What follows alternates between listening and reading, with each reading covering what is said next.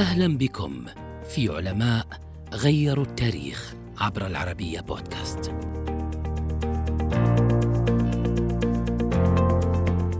لسان الدين بن الخطيب هو محمد بن عبد الله بن سعيد بن عبد الله بن سعيد بن علي بن أحمد السلماني الخطيب. لقب بذي الوزارتين الأدب والسيف وكان من أعلام عصره المؤثرين.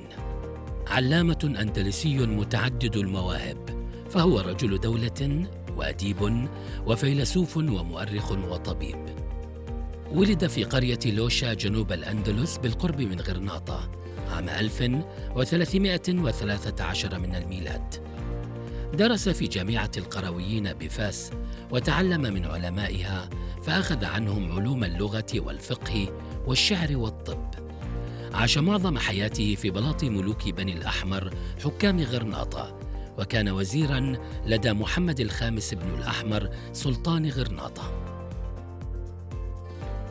لكن تقلبات السياسة أدت لنفيه وحبسه ثم قتل خنقا في السجن بمدينة فاس عام 1374 عاصر عبد الرحمن بن خلدون فكان صديقا له في بعض الأحيان ومنافسا في أحيان أخرى.